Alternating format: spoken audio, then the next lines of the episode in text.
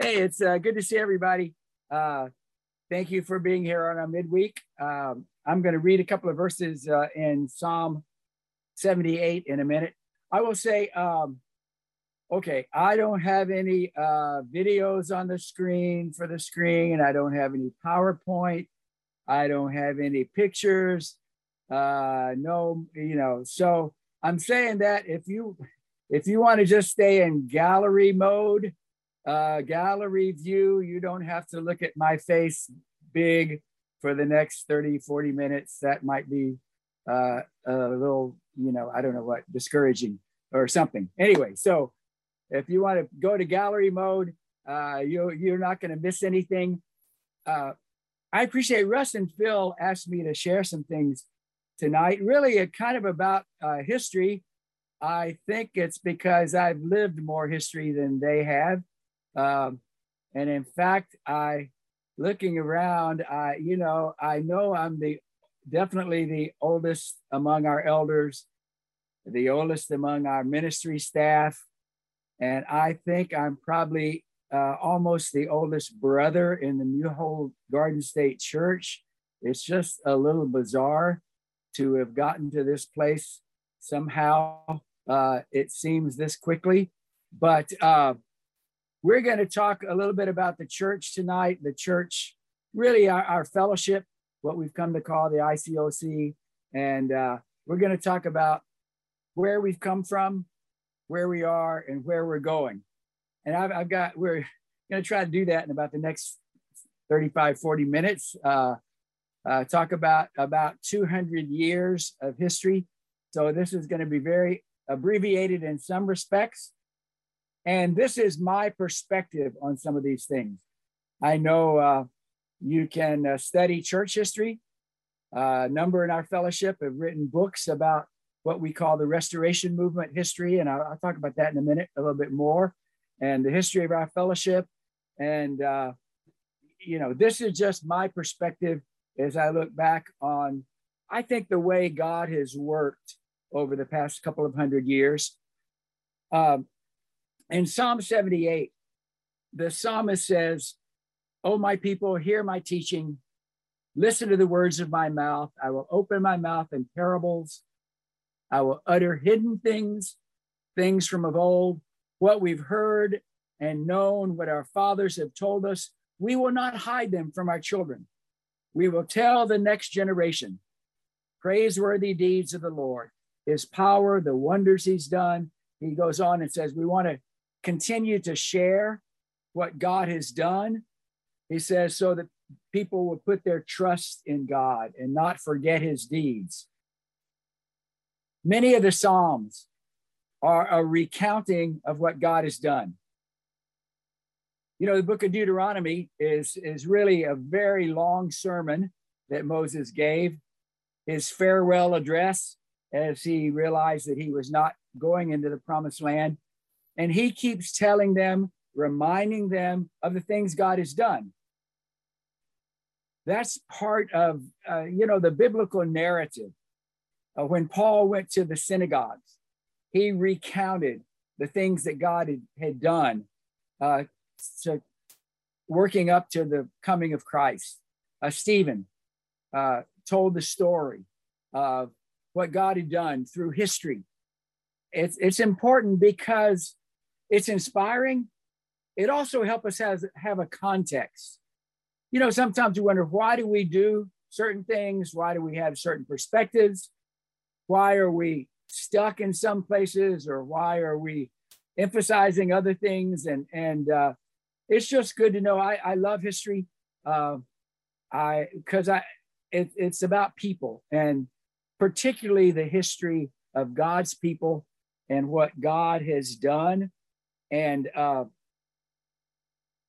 God is the one. You know, the church, the church was promised by Jesus, right? Matthew 16, on this rock, I'll build my church. You know the rest of it. The gates of Hades will not prevail against it. In other words, the church is God's eternal plan. It's a perfect plan. It's an amazing plan. Now, sometimes the challenge is the perfect plan is implemented by whom? imperfect people. but it's still God's plan. And it came into being, you know, on the day of Pentecost, uh, when the Holy Spirit came on the apostles and Peter preached, and 3,000 people were baptized. And after that day, the church is referred to as being in existence. And of course, you probably know the church, it, it wasn't a religious word, the ecclesia. It meant the called out, it meant people who come together for some kind of common purpose. And certainly it came to have a uh, religious or a spiritual, uh, you know, connotation. Okay, the church. All right, we're not going to spend time in the history of uh, what happened after the death of the apostles, but I'm sure you know that gradually a division came, a lot of different groups, a lot of different denominations, uh, teaching different things. Uh, there were various movements to try to get back to the Bible. Uh, Martin Luther, the Anabaptist movement, uh, just a lot of uh, controversy. I believe there have always been people who were trying to follow God's plan. Watch your life, watch your doctrine closely. I don't think the the God, you know, God's church died for centuries. I just, but uh, there were denominationalism became much more prevalent. Where have we come from? We are standing on the shoulders of some people who I believe God worked through really beginning about 200 years ago. In the early 1800s, 1820s, I believe God stirred some men's hearts in what we've come to call the restoration movement. Maybe you've heard that uh, phrase the restoration movement, trying to restore the New Testament church. In other words, different men, uh, it's sometimes called the Stone Campbell movement. Uh, you know, we're, we're not trying to follow men, but uh, just as sort of a, a identifying mark, because there was a man named Barton W. Stone, another man named Alexander Campbell. They were both independently of each other until they kind of found out about each other and, and came together, saying to people, let's just be Christians. Let's just be Christians, not some kind of denominational Christians. Let's just follow the New Testament. Let's restore the New Testament because they looked around and they saw a lot of things that were being taught and practiced in the name of Christianity that were different from the New Testament. So uh, it was a, it was a significant plea, and the movement spread like wildfire across the United States, or what was then uh, the uh, the South, the Central States, Ohio, Indiana, the West Virginia, all there. Uh, this thousands and thousands and thousands of people were baptized uh, to be New Testament Christians. And from this uh, came what we came, came to be referred to as the Churches of the Christ. My family heritage is in this movement. Uh, I think I, have shared that before, I'm sure. Uh, our grandchildren who are Christians are the ninth generation in this fellowship. My great grandfather's great grandfather uh, was a man named Andrew Craig who left uh, a Baptist church to uh, started a, a, congregation of what now called the Church of Christ in a little town in Franklin, Tennessee. It was a little country town outside Nashville. Now it's kind of an upscale suburb of Nashville. But uh, the congregation is still there. It's very large, Fourth Avenue Church of Christ in Franklin, Tennessee. There's a historical marker in front of it with Andrew Craig's name and another man's name who were who really spearheaded that movement.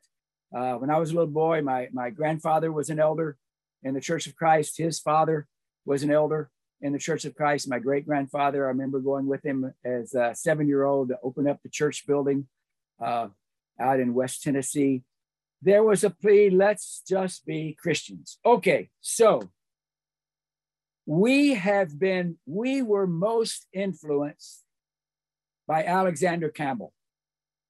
I'm saying that because different personalities in this movement to just be New Testament Christians had a, a lot of influence on the history of it. And again, this is this some of this is my perspective, and I think, uh, but I think that I think it's true. Campbell was very brilliant. He was very logical. He was very, I guess you'd say, non-emotional. Let's look at the word and take it as a pattern for what we need to do. Let's go to the word, and, and there's validity in that. But uh, there was a there was an expression that he sort of started that you may have heard called we'll, we speak where the bible speaks and we're silent where the bible is silent. That's a good philosophy in a way. Uh, it had some drawbacks uh, in that in my opinion over the decades it there I think grew to be what I would call kind of a legalistic approach to looking at the Bible and a perspective on being in the right church compared to other, you know, compared to denominations more than really following Jesus. Now, that may be an unfair generalization, but uh, as time progressed, uh, honestly, Jesus' prayer for unity is a challenging prayer in its implementation because people, we have opinions, we have perspectives, we have backgrounds, we have baggage. When we try to come together, all those things get challenging. What I would call the Church of Christ that I grew up in, and again, trying to pick a Bible name, maybe you wonder where does the name Church of Christ come from? Romans 16, the churches of Christ salute you. Uh, Paul wrote. I don't think he meant it to be a title, but the idea of, of let's, you know, call our church something the Bible does.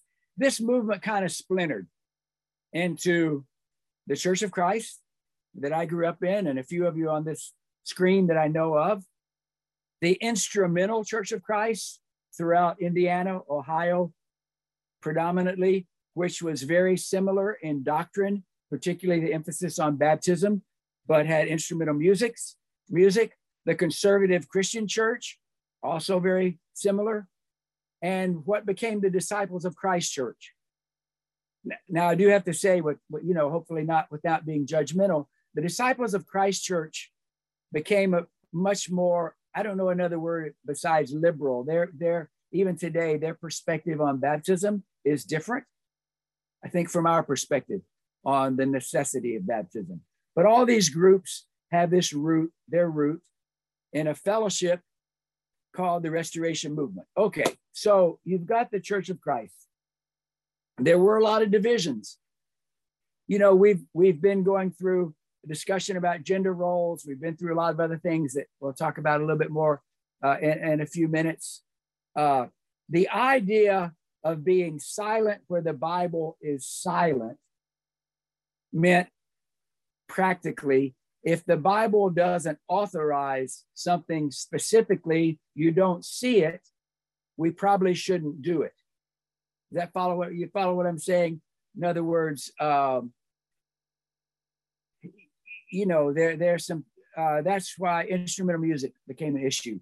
Uh, and and I'll say this: I don't mean to be judgmental at all, but there, but the, the view of the Bible that was was really kind of I'd have to say rigid. Uh, for example, you know, in Corinth, there were lots of issues. I'm telling you, sometimes if you feel like, boy, we got a lot of stuff to work through, read the letter to the Corinthians. Uh, definitely some challenges. Okay, they were having issues with fellowship, with favoritism.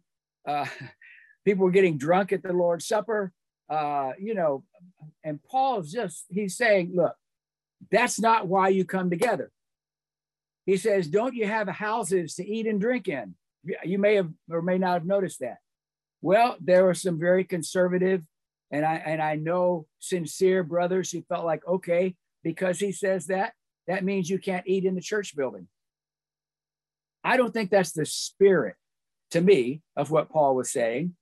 And as we had church buildings, you know, uh, where I was uh, first in the ministry, there was a breezeway, there was a church building, a breezeway, and then there was a fellowship hall with a kitchen. So it wasn't really in the building. That sounds legalistic. And, and again, I don't mean to be judgmental. I think people were really trying to do what they believe was right, but there were a lot of divisions over what I would call disputable matters. Can you take money from the church treasury and do this or do that? And it wasn't a consistent position. Church buildings aren't in the New Testament, songbooks aren't in the New Testament, Sunday school's not in the New Testament. So there was some arbitrary uh, feeling sometimes about what's disputable and what's not. Okay, so where are we so far? I do appreciate the legacy of people who said, let's go back to the Bible. Let's don't follow traditions of men. We study that with people when we study the word, don't we? Where Jesus quotes Isaiah. You've set aside, you know, the commands of God to follow the traditions of men. That's still appropriate. Let's base what we believe on the Bible. That is powerful. That is defendable. That is secure. Okay, so uh, the challenges of the legacy that I believe I grew up in, uh, in the churches of Christ, were I think there were a, a, a lot of uh, there was a lot of division uh, over different issues. The churches of Christ that I grew up in were completely segregated for the most part. There were the white churches and there were the black churches. And they had fellowship with each other, but they were uh, separate from each other. There, um, there, there was uh, just, uh, uh, but there was still a lot of explosive growth, even through up through the 1940s and 1950s. After World War II, there were a lot of missionaries uh, that went around the world, particularly to Europe, that went to Africa. A number of places, South America. okay, so where do we come from? There was a congregation in Gainesville, Florida, not too large a congregation, uh, very southern town. Uh, and they hired a young minister named Chuck Lucas. At the same time, in the denominational world, this was the 60s.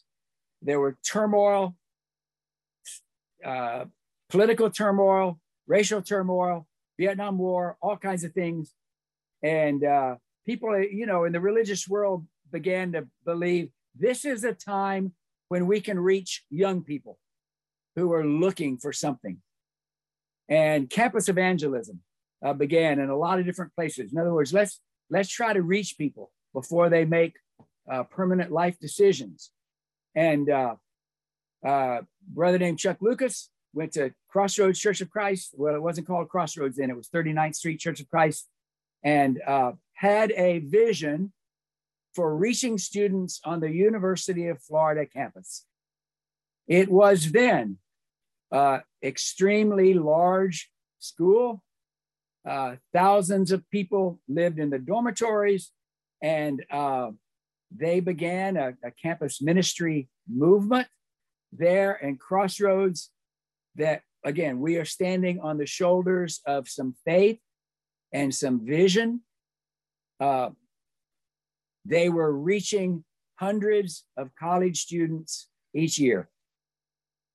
Among those people, Sheridan and Debbie Wright, Cynthia Powell, uh, Hope and Gary Heredia, where go back to that time. Lewis Livingston goes back to that time at Crossroads, and uh, they had a vision of having campus ministries throughout uh, the United States, and uh, began to train young people. Sam Powell was converted uh, by somebody from Crossroads who went to North Carolina, and then Sam moved to North Carolina, got training for the ministry. Uh, one thing that was unique and powerful and moving was that this was a this was an integrated movement. This was they were reaching college students, white, black, uh, Asian, uh, all kinds of people. I first visited there in the summer of 1977, and I was uh, just so moved by seeing, wow, this is what the church ought to look like. People of all backgrounds uh, come together. And uh, that was uh, revolutionary in a, in a way and uh, set the stage for where we are today in many respects. Okay, so you fast forward, lots of uh, people became Christians, campus ministers were sent a lot of places. There was a lot of trouble. That's what the word I would use.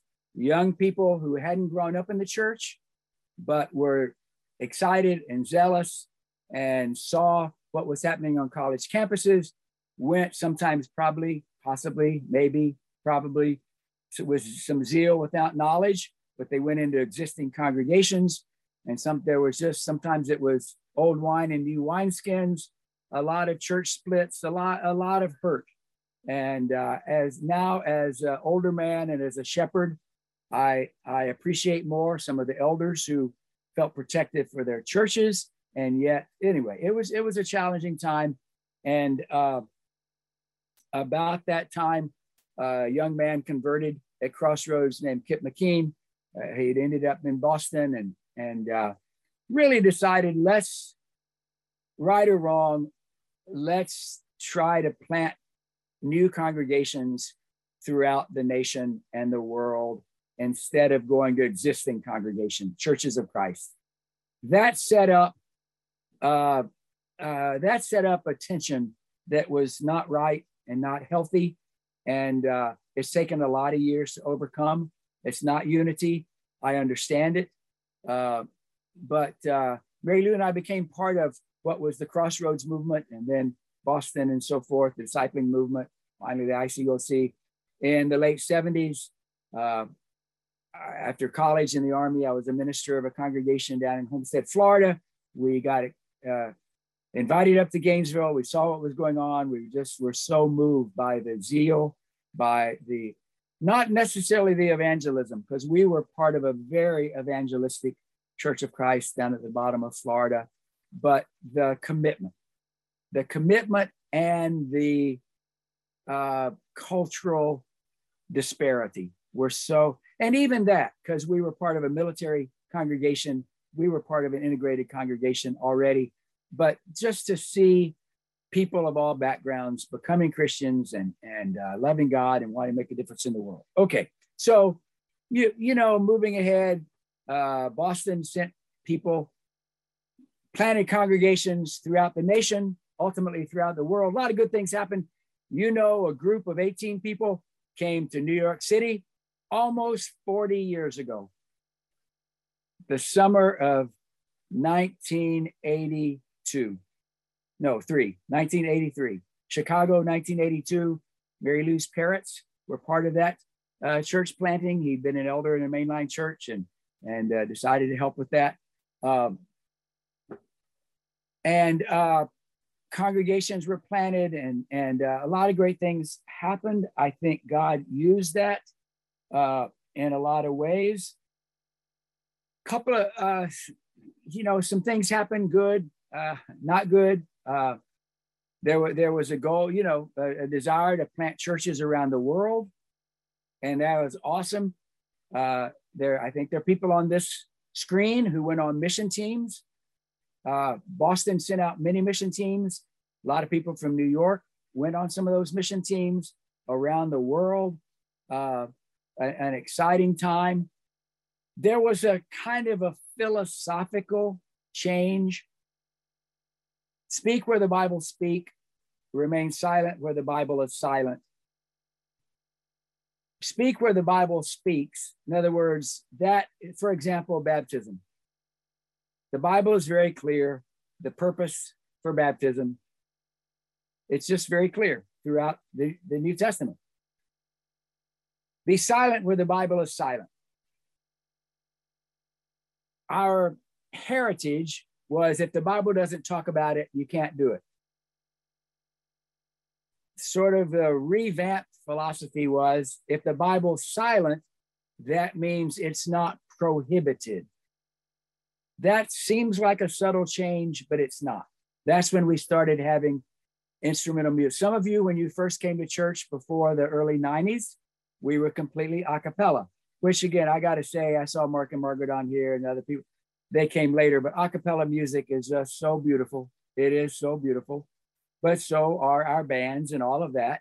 But the idea that as long as it doesn't conflict with direct scripture, then if it's not prohibited, then it's it, then we can do it, and uh, that is more than kind of a subtle change. Okay, uh, some of you know, I think the uh, God did a lot of things, and I want to say again, I look back over the years, both growing up in the church, I appreciate the commitment that I was taught to the authority of the Bible, the authority of God's word and the power of God. I appreciate our fellowship through the years and an emphasis on really following Jesus and being disciples of Jesus. Because we are people, I think uh, I, I think this is broad generalization, but what had by then become, I guess, the Boston the discipling movement I think we got ahead of ourselves. I think we I think we were caught up in a lot of pride, a lot of dogmatism, some authoritarianism, and um, top-down leadership, and and an emphasis, too much emphasis on performance. Okay, let me say again, why is history is important? In the Church of Christ from which we came, again, I'm not going to say it was lukewarm and all of that but it w- there was not the emphasis on commitment and daily discipleship that we know.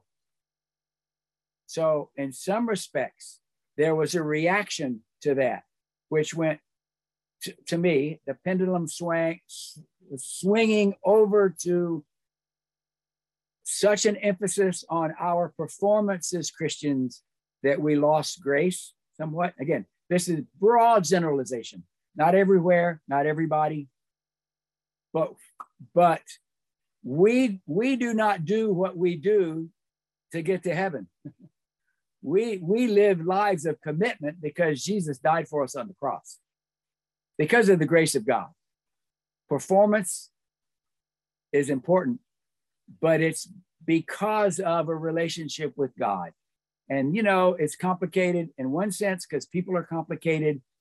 But uh, I think God just kind of spanked us in 2003, honestly, and said, You guys, you are my, you're trying to be my church. The gates of Hades shall not prevail against it. I want my church to be a light to the world. There's some stuff that's got to change. And uh, I believe we have tried to uh, change some of those things. And uh, so, but we got to where we were because of, you know, a progression of events. You know, often to me, I don't know if Tom Hughes is on here. I saw Tom. He's, he's a, our history teacher. History often, people, you know, is a cycle. This happens and there are reactions, and there's a reaction to the reaction, and there's another reaction, and you get back to where you started. I think we see that happening in our world today somewhat. Uh, and so it's good to stop and say, How did we get here? Thank you, Tom. He says, All true. How did we get here? Uh, we got here through a series of events and people trying to please God. Sometimes, though, getting, I think, too caught up in ourselves or so forth. Okay, we are, I appreciate that where we've been, we are part of a broader fellowship in my mind that I still call the restoration movement. Groups like the independent churches of Christ, independent Christian church and the uh, instrumental churches of Christ, whose doctrine, who we believe the same thing about baptism, what it means to be a Christian. Uh, there's so much more emphasis on discipleship, uh, even throughout the evangelical world. Uh,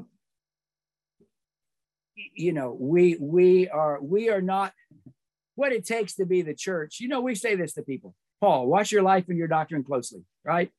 That's what Paul says to, to Timothy. Watch your life, your doctrine closely. That's what makes us the group of people trying to follow God. Okay, so where have we come from?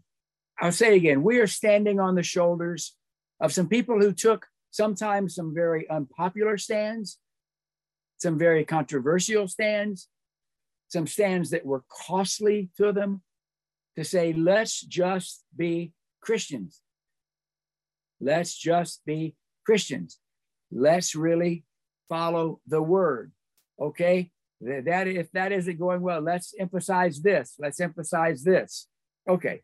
So we've gotten to where we are now, and I think we okay where we are. Um, we want to. We've, I believe, tried to learn some of the lessons that I believe God wanted us to learn in 2003 that um, we need to have zeal and righteousness without controlling each other. We need to have relationships and involvement in each other's lives, but we we we can't have a hierarchy in one sense that existed. We're trying to learn how to be a fellowship uh, it was after 2003 that I think we became kind of called the International Churches of Christ, for lack of a better term. And I want to say that is not meant to be a denominational term, but more an identifying term. That is a concept I can grasp because I grew up being taught that. Church of Christ, that's not an official name. That's a ref- reference to a, a, biblical name, but that that gets a little uh, a little challenging somehow sometimes, but we're trying to be a fellowship of disciples, following Jesus, following the doctrine of the New Testament as we understand it. We're, we're trying to be connected to each other in cooperation, not uh, structure and authority. And I hope where we are now I, is a willingness to reevaluate consistently realizing some of the things we have done are, I just would have to say, kind of Southern Church of Christ traditions that may not necessarily have been wrong, but may not necessarily be biblical either or appropriate in 2022. Uh, some of the things that we faced, I hope we mature as a fellowship. Again, we started out in a white Southern Church of Christ.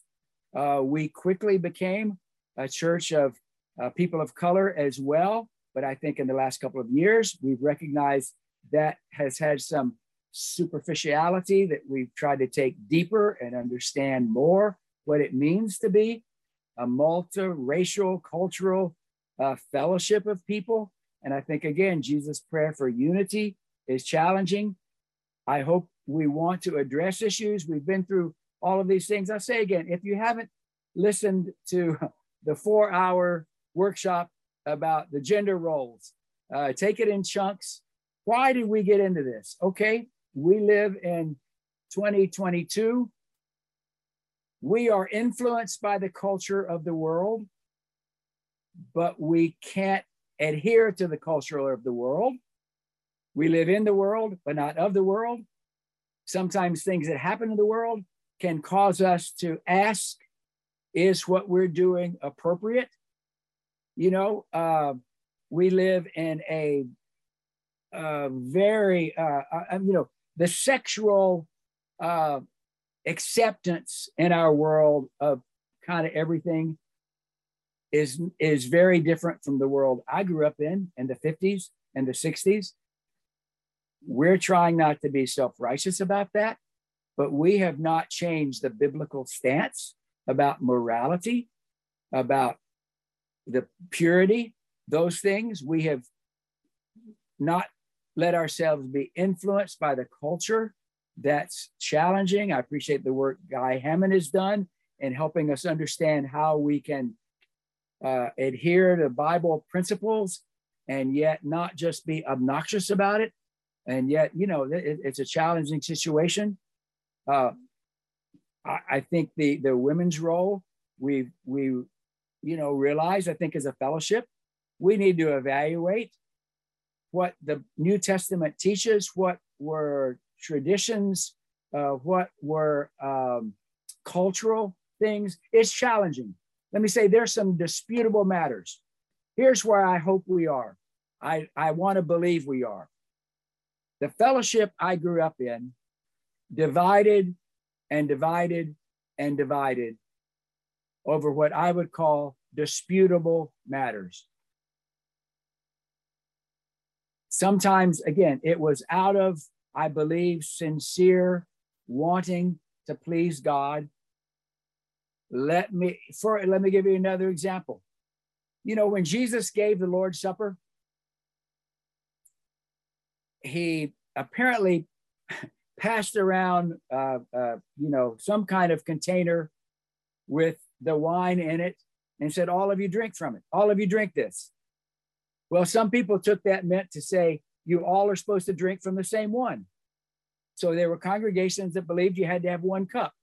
Boy, that would not, I'm glad we don't believe that anymore in the time of COVID and the time of a lot of other things.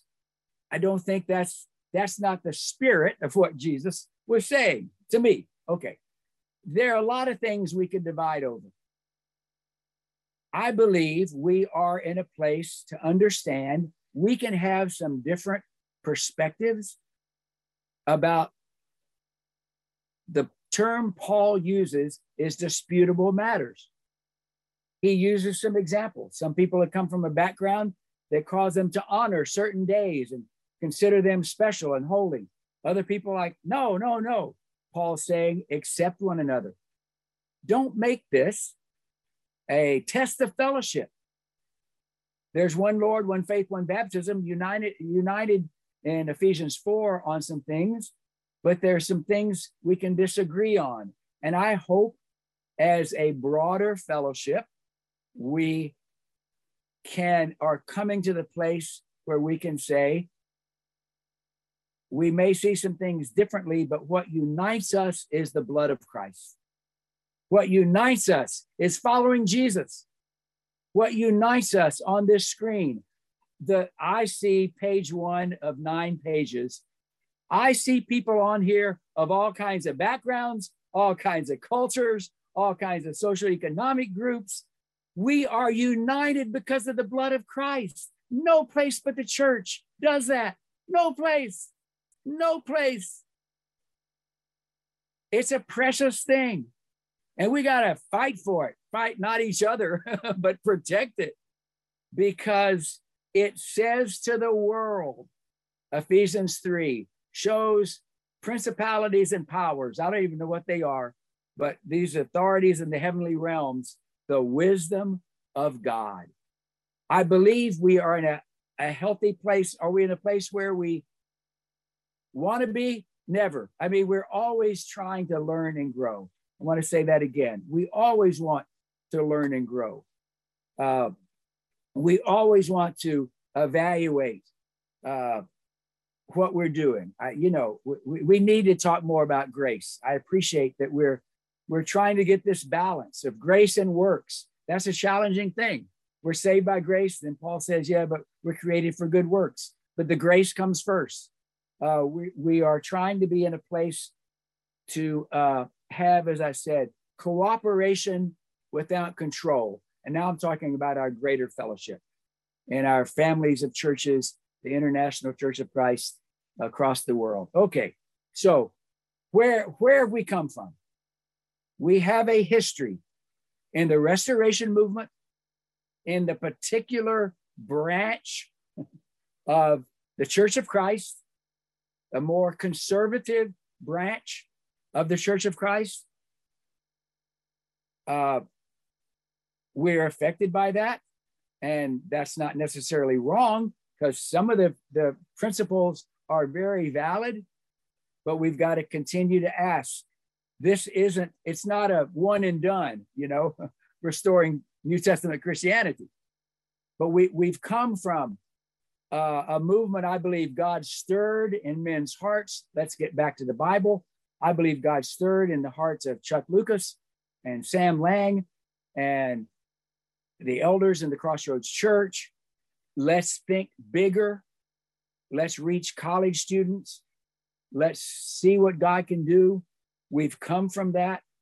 Uh, I believe God worked uh, through our human failings in spite of us. I believe God said at one time, that's enough. You need to get some things straightened out. Uh,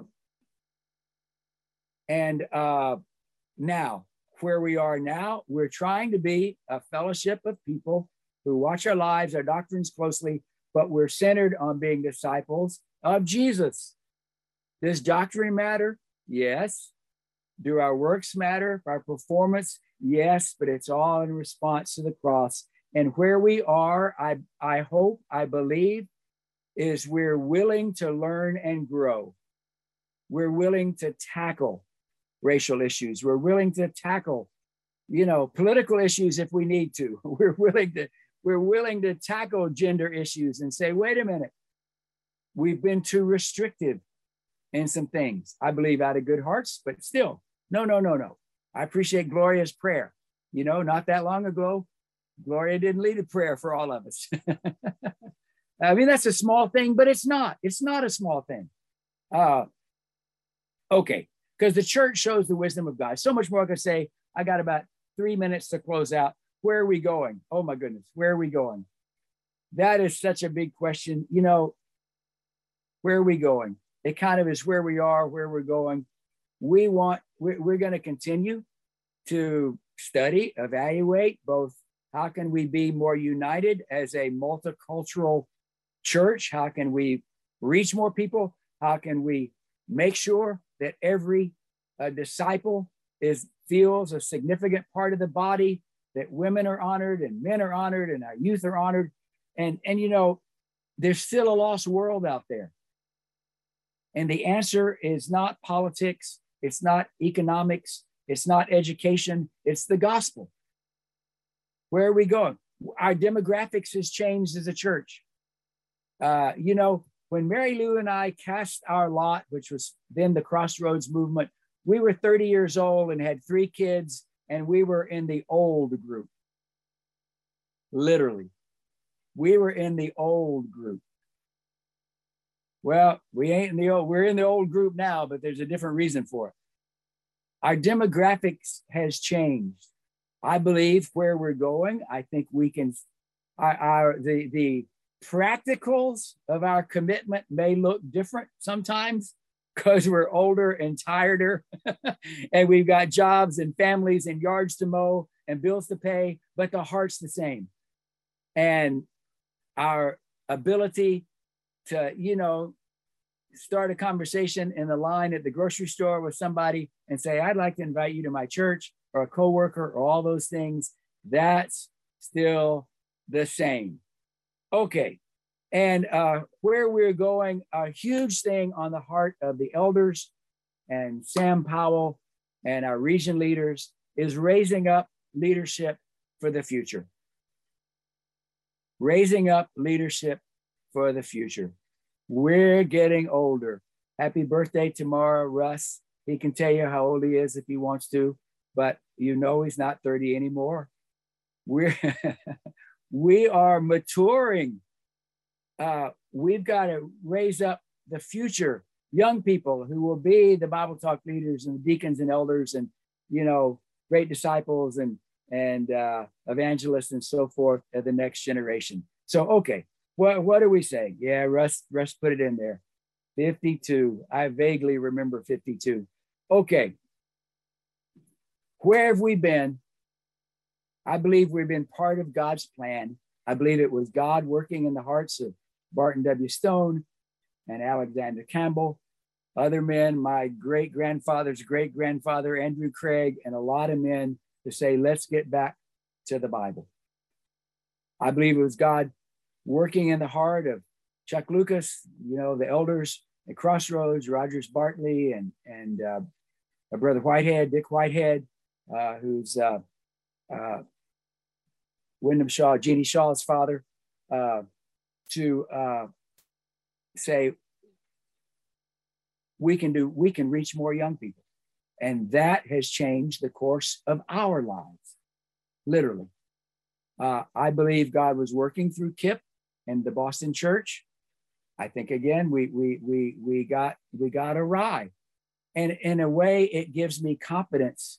You know, the Hebrew writer says God disciplines those he loves because he loves us. I believe we got some discipline. I believe we needed some discipline because God loves us and he wants us to be a light to the world.